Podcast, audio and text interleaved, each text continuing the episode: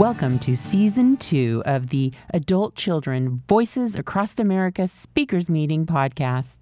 You can attend this meeting live on Thursdays at 6 p.m. Pacific Time using the Zoom ID 848 5208 0640, password 061120.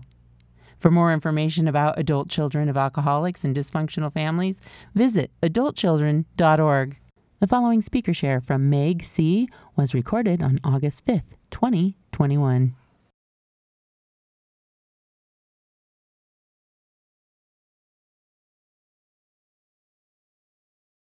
Thanks, Gretchen, for your intro, and thanks everybody for being here tonight. Um, it's really cool to see some familiar faces. So, um, one of my current things, it could even be our topic for all I know, is just the notion of support. And I'm learning how to trust.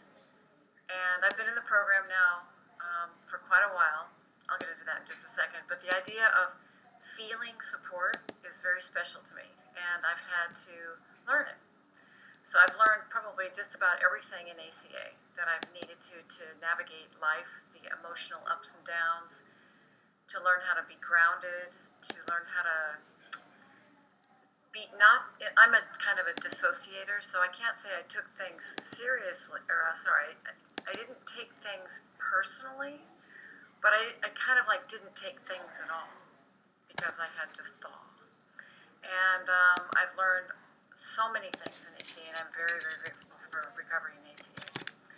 Anyway, um, I've been in recovery since February of 2004, so I've been able to um, kind of remember how recovery was before the literature came out, and then how having now the literature since 2007, 2008, how it has really catapulted my personal recovery as well as a fellowship. And I went to a conference in 2009 in Long Beach, California, and I got to, want to say prostrate myself in front of those a part of the committee who actually worked on that book for 15 years, a big red book.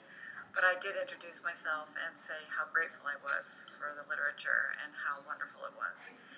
And uh, anyway, I'm always grateful for all of those who worked on that particular project because that is a labor of love and I'm amazed at the Big Red Book and how highly impactful it is, and that it doesn't even repeat itself very much. So, strangely enough. Anyway, um, I thought I first would describe my life today. Um, my life today is strangely serene, and it keeps getting more serene. And sometimes it makes me a little uncomfortable because I, I only work half time. I don't perform anymore. I became a performer um, on classical music. You'll hear a little bit about that. I'm not a workaholic anymore. I certainly don't drink anymore. Um, I don't go out to coffee and listen to all the vicissitudes of so and so's relationship and my relationship and somebody else's relationships and conductor bash, et cetera, et cetera, et cetera, all of these weird things that I would do basically circumvent the idea that I had any feelings or any agency in my own life. Um, so I don't do any of that anymore. Um, and the most, the, the, weirdest one is to not be as workaholic. I was workaholic until about 2014. So um, that's that one's much fresher. And then also, um, ACA has guided me into, and even though I have about, what, 17 and a half years of recovery in ACA, I've noticed that I can still have pain from my recovery issues, or I should say from the, from the trauma. And I have a healthy respect for trauma today. I have a healthy respect for all people, well, everyone does, I suppose, uh, experience trauma, but those of us who are here are here because we want to resolve that trauma. And some people don't uh, opt for that. Um, I'm grateful that I belong to a fellowship that finds that experience, strength, and hope, finds the courage and even the spirituality within um, taking a look at those times when um, things have been highly compromised and and then we go back to seeking and searching for that true self. So anyway, I feel like I'm in the right place. Um, when I first started ACA, I could finally start connecting some dots.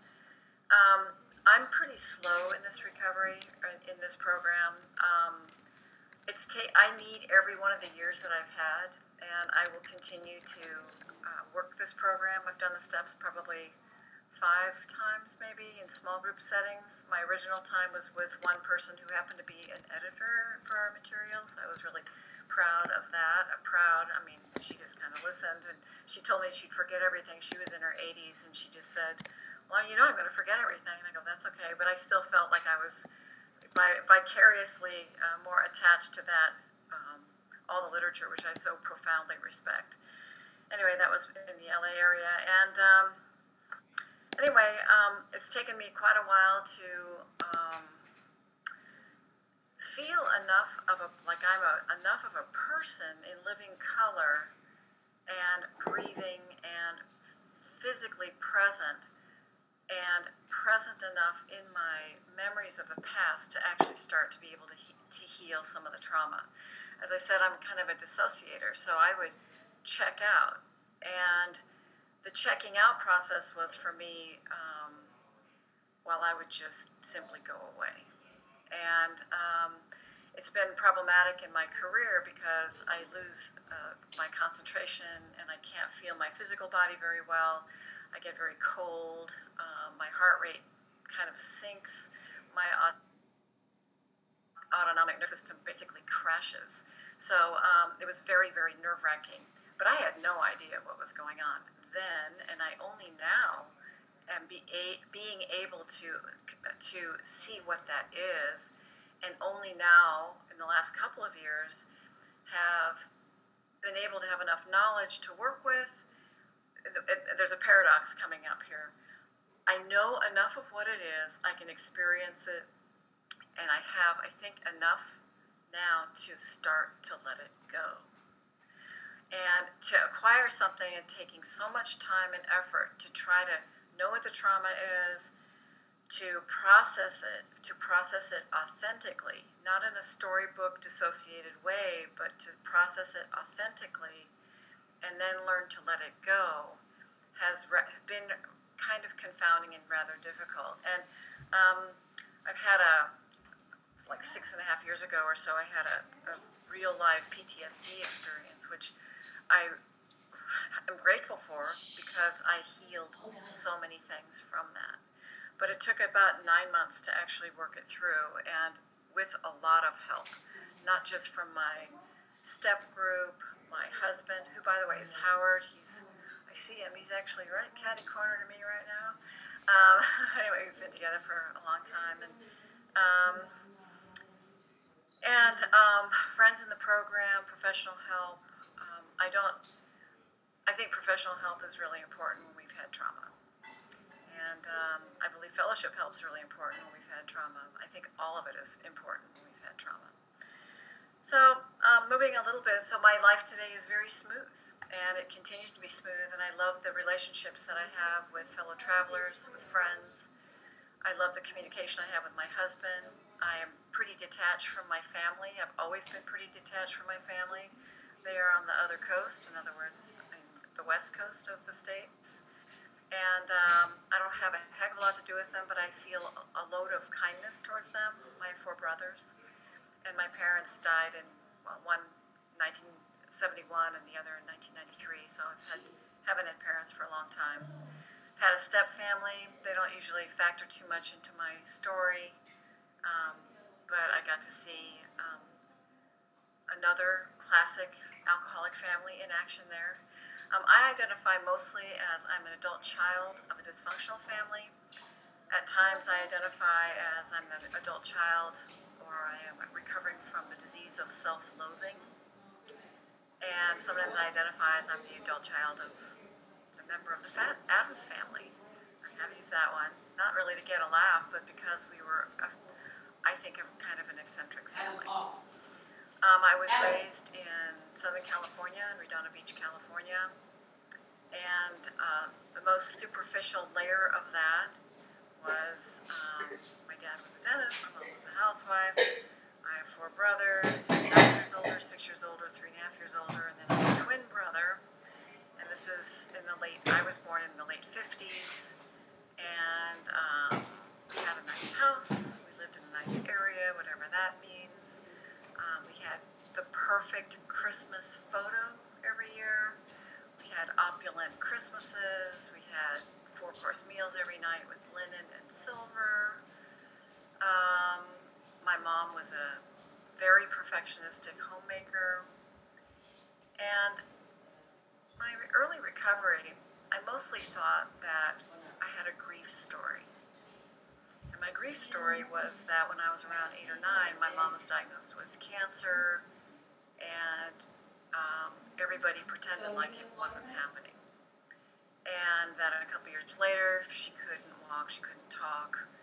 Um, she and I, as the only girl, became a caregiver. And then for my seventh and eighth grade years, well, she died when I was in eighth grade. Um, we didn't talk about when she died. Like there was just this amazing, amazing silence that could take place in our home. And um, and then I was a sad person and a lonely person and a lone person. And thank God I did sports in high school because that was the one thing that kind of kept me a little bit tethered. Um, and then on the most superficial level, at 19, I fell in love with oboe playing, which is a classical musical instrument. And then I became a really good practicer and went off to college and instead of being a biology major became a music major and then went off to a good graduate or good undergrad good graduate school went off to germany on scholarship got a job in the private sector playing in an orchestra and lived there for 14 years and then came back to the states etc so in a way that's like my most superficial chronology. Um, what i learned in um, early recovery in aca is that the don't talk, don't trust, don't feel was the silent violence of a young person's life. Um, I could, re- I realized, and it was rather revelatory, that um, my mom's sickness and death wasn't the only thing going on. That was a shock. Uh, my oldest brother had a penchant for torture and sadism. Uh, my second oldest brother became very addicted to drugs and acted out uh, with family pets. And this is all while my mom was sick and subsequently right after she died. I have another brother who's brilliant, um, but he acted out a lot, so he just he just left pretty much as a high school kid. And then I have my twin brother and I, and somehow we were just trying to pretend like we were normal. And uh, we didn't act out. I remember making a vow to not act out when I was 12 that I would not act out.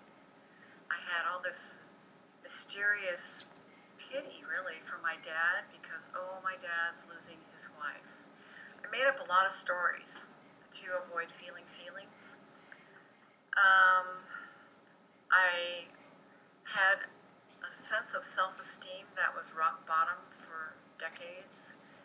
And my family life, because of the depth of the denial, I had a dad who was totally workaholic and hobbyaholic. And he was an interesting guy. He liked to create things, and he worked. He had an MGM studio for a while before I was born, and did insect photography and um, did films, and considered not being a dentist. And a lot of natural history projects. He had a lot of weird animals and stuff. But the thing that was the, probably the weirdest was that there was this funny elephant in the living room called my oldest brother, and I don't want to necessarily make him such the villain. Um, somewhere along the line, something happened, and I have never had the guts to actually ask him point blank, "What the hell happened?" I don't trust him, so I don't feel free to ask him. So I don't. And I struggled with that one for years in recovery. But I've given myself the permission and right to not ask him because I've learned, unfortunately, a little bit before recovery, that sometimes when I when I know a crime, I knew crimes had been committed, but I didn't know who did them all. You sure? Crimes meaning who did the pet abuse, what happened when. And I found out different people perpetrated those, not the ones that I had thought. And the burden of the truth was, for me, just as devastating as the actual suspicion.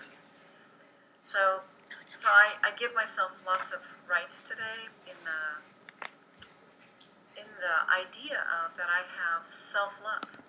I've had to develop, um, and I have only been able to do this through relationships that are supportive. Um, I've developed a sense of self love. And that to me is a total miracle of ACA recovery. Total miracle. Anyway, the lot, the, all of these events, my, I would say the roughest time besides 0 to 15, 16 was really about 8 from eight years old to 15, 16. And the rest was all fallout from this incredible struggle for family power and this weird dynamic where nobody was talking and Dave, my brother, would do this and that. And then we would, he would be caught doing things and it would happen again and he would babysit again and again and again. Didn't matter if there was blood drawn or not. It happened again and again and again. And I didn't even know that that was really that dysfunctional, except that I had terrible fear of everything. Um, I just thought guys are jerks or there's bullying and blah blah blah and that's my story and I'm going to stick with it and it creates the artist pathos and aren't I glad I have this story but I actually had no idea until I came into ACA recovery how um, how debilitating emotionally debilitating I was I was uh, debilitated. I was. Um, I was very isolated from my peers, and that comes from that isolation after a family member dies, no matter what age. But I was pretty young still. Um, my dad left, and um, I mean, this is a time also an era where there was a lot of drug overdose. I mean, kids were getting bludgeoned at school. It was really tough there were, you know, I think about kids today, and, and they have a lot of that stuff that I felt that i I can identify a lot. Um, there was a lot of just stuff going on, and uh, we were not um, immune from that at all. And I felt like I was living a life like a reality TV show where it was right in my face, and no recourse, no no help at all because that's just you just toughed it up. I toughed it out, I guess. Anyway. Um, through high school, it was that I just wanted basically to, to crawl crawl into some cave and leave. But I did find music when I was 19. I didn't have any high school experience, and that provided the structure and, in a way, kind of a, a safe haven for me to be mentored by my teachers who were wonderful. Um, I had a lot of imposter problems, tons of stage fright, but the music always kind of pulled me through. And so that kind of left a, a legacy of kind of something that is deep inside of me is that let the love supersede the fear. That's something that music has taught me. So the love superseding the fear, I was very philosophical back then. I like I loved mysticism and stuff, so that kind of carried me through. But it didn't help in relationships at all, and I was very frightened of people and of authority. I was frightened of being me in front of you one of the cool definitions that we have around our household of intimacy is me being me in front of you. So today I'm being me in front of you, come hell or high water. Hope it's somewhat articulate. I used to be so terrified to speak in front of people that my heart would pound out of its chest. I mean, even to sh- I didn't. I mean, sharing at AA meetings. I first came into AA about five years before ACA, and I mean, I was a mess. I was a mess. so this is really pretty wonderful, and you get to see it. And so hopefully it's not one big run-on sentence, but um, if it is, thank you for your forgiveness, and uh, I'll try to make it as coherent as possible. But anyway, um, so I, in relationships in my early life, um, early early adult life, they were really quite superficial, but I thought they were high drama and very intimate. Um, I had no idea what intimacy intimacy was. I thought I had very good friends, but I could always leave them. I could always go. I would move, so I would just move and just kind of zip out of their lives and never really look back. And I still have a tendency to do that, and I don't want to do that. So one of the challenges now about living in St. Pete is to not move, It's a pretty big challenge. Uh, we've been here for 10 years. 10 years. It's long as I've been anywhere since my first, my second home in uh, the LA area. Anyway, um, so um, going off to Europe and all that stuff was really fun, mostly. Um, it was a very small setting in terms of the orchestra that I played in, so all of that actually was a huge, huge gift. And I can accept that today as a huge, amazing gift. And I do, and I feel just really, really blessed to have had such an opportunity. My first marriage was to an opera singer and uh, an American opera singer. We met in the small city that I was playing the oboe in and uh, I was with him for 14 years. And um, by the end of the first month, he was already uh, being very verbally abusive to me. And um, I, having had no self esteem, thought that that sarcasm was normal, that that lack of support was completely normal. And, um, but I'm so perfect. I had this little superiority complex thing going, but I'm so perfect and I'll do everything that he asked, everything that he'll ask. And of course, he's going to change. Well, of course, it did not change. And it was a very um, sad, actually, sad relationship. And it's, it's, it's even banal to even describe it to me today because it was how I like to organize it in my head is that he was, it was the enactment of his of uh, resentment being taken out on me. Very, very simple, very, very classic. So the amazing thing was, at five years sober, this is in AA, this is a couple years before ACA recovery, I made a decision to leave the relationship because I was in recovery.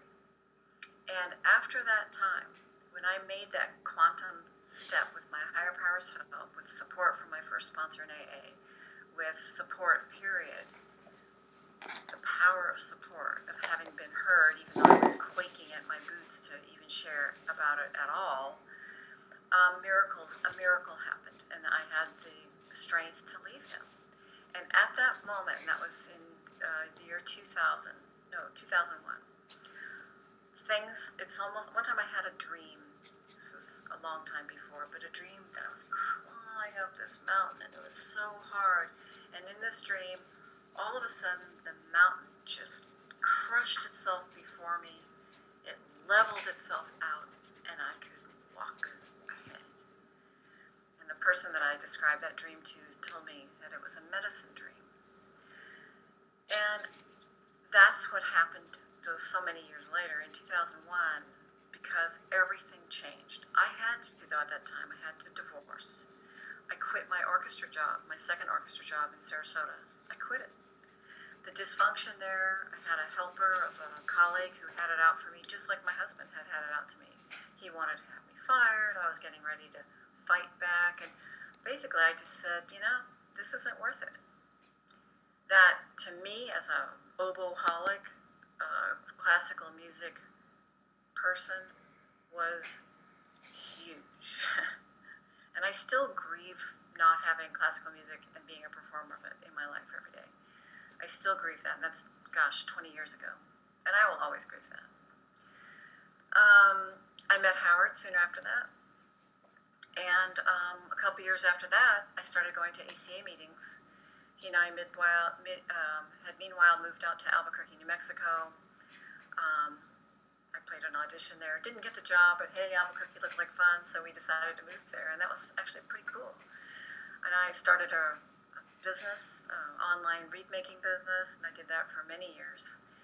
Um, so anyway, I can get more now into the recovery part. The recovery part and being heard and listened to and and feel like people get me. Unfortunately, in other 12 step programs, I always felt like I was dealing with the social competition similar to the competition I felt in my family of origin. Um, I felt there were personalities there that were really unsafe, mirroring my mom, who was ice. To me, she was ice cold. I am the only girl in a family of five kids. She had issues, believe me. I don't know what they are. She's a total mystery person to me. I have no venue in which to actually know, and I don't have a lot of memory. Um, and I still don't have a lot of memory, but I accept that today. Some some of them have come back a tiny little bit, but I don't have memory, and I'm okay. Um, but the the general culture of some 12 step meetings is not safe enough for me. And I'm very particular about that, and I am very easily triggered. So, for me to live beyond my triggers, to expand my own sense of self in the ACA recovery community, um, so that triggers, I, I can say, that's a trigger. And I don't have to have a meltdown, I don't have to have a heightened um, autonomic nervous system response. I can I don't uh, feel horrible shame for weeks and weeks for having said for sure the wrong thing at the wrong time, reflecting a particular event when I was eight or nine that I had the subsequent PTSD episode about six and a half years ago. I can have total trust in the process today. Total, total trust that if something's going on I can I can trust that it's a subjective awareness, and I can always, without fail, talk to somebody about it. Um, in meetings today, I trust the steps more than I ever have. I trust the traditions more than I ever have. I understand today that not everybody is going to have recovered, that we are all on a recovery journey. And that gives me a lot of patience. It helps me become more patient it helps um, me understand the broader culture that not everybody's going to be like me exactly, but just under the surface, there's so much that I have in common with others. And then that develops the, the skills of empathy, which I actually had to learn. Um, this is a really silly little example. A year ago, maybe, I was listening. I always have to share this because I think about it so often. I was talking on my cell phone with the receiver right up here and talking, talking, talking. I hardly ever used a headset or anything. And I was just talking, and Howard kind of out of the blue goes, Meg, do you love yourself? And I go, heck yeah, of course I do. Like spontaneously, like, that's a great question, but like, really? Like, why are you asking me that right now? And he goes, well, why don't you wear earplugs when you, why don't you wear uh, earbuds when you talk on the phone? And I thought, oh my. And the funny thing is, it's like I always wear my earbuds now. Always. Have to. And I never would have thought of that as an act of self love. Never in a million years. The fact that my body responds that I, oh yeah, the mere suggestion that I'm doing something in self love is the lesson. So whether it be earbuds, going to a meeting, um, going through the steps again, I'm, I'm ex- I get to celebrate. Uh, a few of my step group are here tonight, and I'm having an amazing experience with nine. There are nine of us in this amazing Zoom step meeting, where I am. I'm supposedly the facilitator, but I'm getting as much out of it as anybody else, and it's an amazing experience. This idea of peer contact, of contact, of this incredible heart connection that is so healing and that I trust it implicitly. Trust it. And I can make mistakes and I trust that those are going to be okay. And I find out that I'm not going to die. Part of my shutdown is to keep me from feeling like I'm going to die. And um, I, don't have to do that anymore. Um, socially, I still have a little bit of social anxiety, but I'm I sometimes go really quiet and I accept that today too, and I can just feel the feelings. And I don't have to force myself into going into an act or into forcing myself to say something. I used to have this chronic problem of becoming very interesting. Well, don't you know? I'm a, I used to live in Germany for a million years, and I play an obscure instrument, and don't you know? And I had some of that stuff going on for many, many, many years. And I would tell people I'm a reed maker. I make oboe reeds, and they go, ovaries? No, no, no, no. Like what? You don't know what an oboe is? You know, just like the whole, all the lines, and and it's like, oh my god. And so I don't do that anymore. I mean, I guess I can. It can be entertaining, but it do, it doesn't seem very relevant anymore, which is such a weird thing. It is so weird. But anyway, what is relevant to me is this idea of self love. And of course, that is going to be theme tonight self love. And the topic being self love it could be, um, if you want, if, if anyone needs any expansion on that, is how recovery is an act of self love. And doing it as imperfectly as I know I have, um, it's still an act of self love. And for me, self love is that critical parent, by the way, has gone so far away in my life. Um, she used to be pretty harsh, and I used to, as I said, I had the disease of self loathing.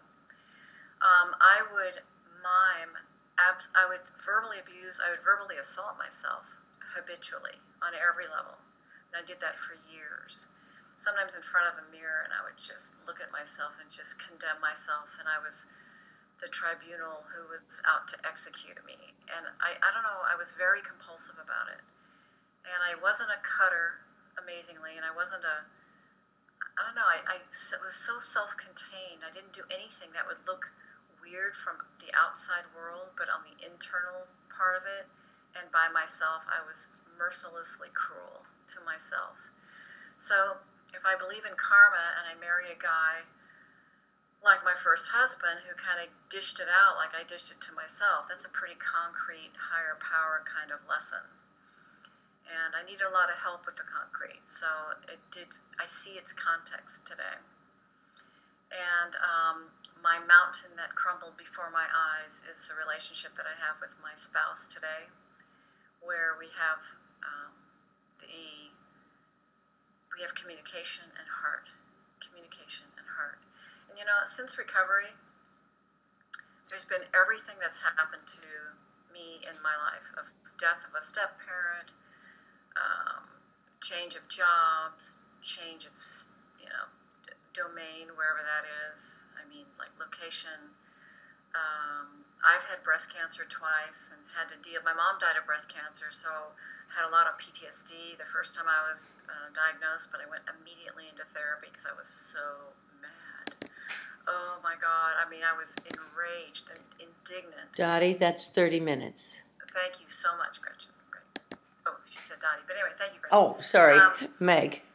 And um, so the second time it came around, I w- had a lot more sobriety and um, didn't have the same um, reaction at all. In fact, I had two weeks of this incredible compassion and kind of like bliss, not knowing how long I had. That was uh, about five years ago going on. And I decided to run soon after that. So I've been running ever since in my first marathon since 2004 is next month. so I'm still a little compulsive, but not that bad.